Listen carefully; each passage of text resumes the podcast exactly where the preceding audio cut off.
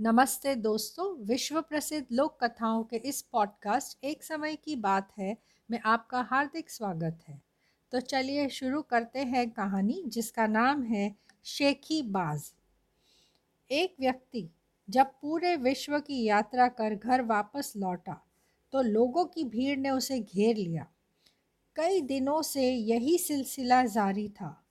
वह व्यक्ति अपनी यात्रा के अनुभव खूब बढ़ा चढ़ाकर उन्हें सुनाता। चूँकि उसके कस्बे के लोग विदेश तो क्या, कस्बे से बाहर भी नहीं गए थे, इसलिए वे उसकी बातें सच समझते।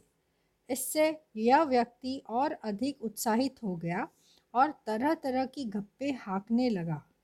एक समय आया कि सुनने वाले उसकी गप्पेबाजी सुनते सुनते परेशान हो गए।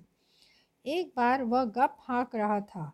कि वह किस प्रकार खेल के मैदान में लंबी कूद कूदा। उसने कहा, भाइयों, मैंने जो कूद कूदी थी, वह शायद ही कभी किसी ने देखी सुनी हो। यहाँ तक के देश के नौजवान खिलाड़ी मेरे रिकॉर्ड के आसपास भी नहीं पहुँच सके। उसने सुनने वालों के नेत्रों में अविश्वास के चिन्ह देखे तो कहने लगा, अगर आप लोगों को मेरी बात पर विश्वास ना हो तो वहाँ जाकर किसी से भी पूछ लो। एक श्वेता तो उस व्यक्ति की गप्पे सुन सुनकर उकता गया था। बोला, हमें क्या ज़रूरत है?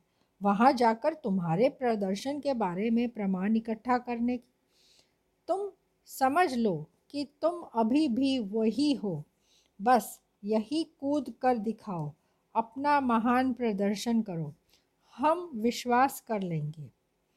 तो लोगों, उस लोगों, उस व्यक्ति का चेहरा ही उतर गया। वो डर गया कि अब वह कैसे इतनी लंबी कूद लगाएगा, क्योंकि वो तो गप मार रहा था।